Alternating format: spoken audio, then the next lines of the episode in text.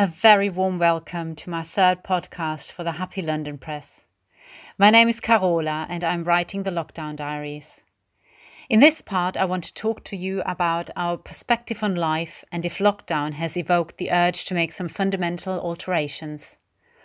Isolation, quarantine, call it what you want, it has had a profound impact on a lot of us. There have been ups and downs, highs and lows, and we all have had our own experience of being confined to where we live and not seeing much of anyone but those we share our home with. In a previous blog post and podcast, I talked about the silver linings of being at home, working from home, being forced to slow down and to stay in one space.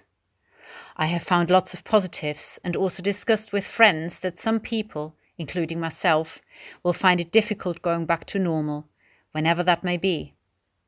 Having time to think and being part of something so unique and partly absurd can make us re-evaluate life, our jobs, our relationships, things and habits we hold dear. The environment has already shown signs of improvement, and some people have even claimed that life as we know it may never return again. My question in all this uncertainty is whether things have changed for me too. What have I learned from this pandemic? Is there anything I want to do differently in my life? Are there things I have been unhappy with and being locked up has magnified the problem?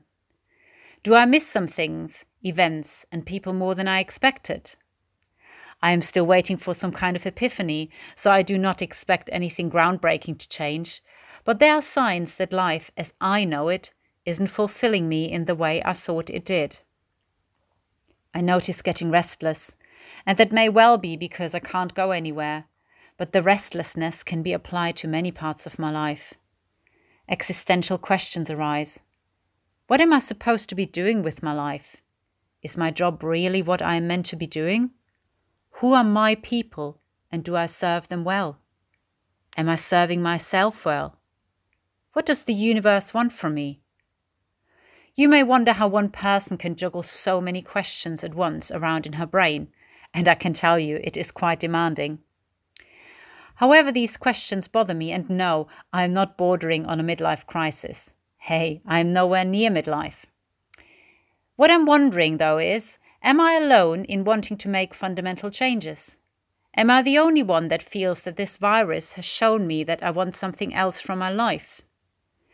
I speak to some of my friends and pose them the same questions. I get mixed replies, but none of them seem to be surprised or put off by the way I'm currently feeling. One of them is in a similar situation. I really want to move. I want a place of my own, my own space, she tells me, evoking my own memories of living with messy housemates when I first moved to England. And I want a new job, a better job. It may sound strange, but I think I deserve better. Of course, my friend deserves better. I get that too. I have spent a lot of my career selling myself short and not knowing my own value. I'm still cross with myself and am keen to turn around my professional life too. Nevertheless, I am not in a position to make any rash decisions. I have two small children and am in the middle of completing a postgraduate degree. The sensible side of my persona is always holding me to account, but the rebel inside me, the untamed, raw woman, wants something else. So, where do we go from there? What do we do with this newfound wisdom, intuition, and urge to do something else? I have previously written about change and how important it is to roll with it, embrace it, and to make the best out of a new situation, to avoid falling behind, and to keep up with personal growth and development.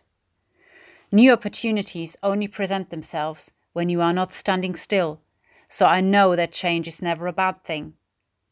Whilst I know this and am open for a new life and a new me, I can't tell you what my life will look like after lockdown.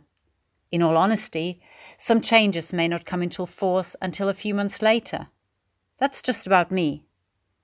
What I do believe, though, is that as the human race, we will have to change.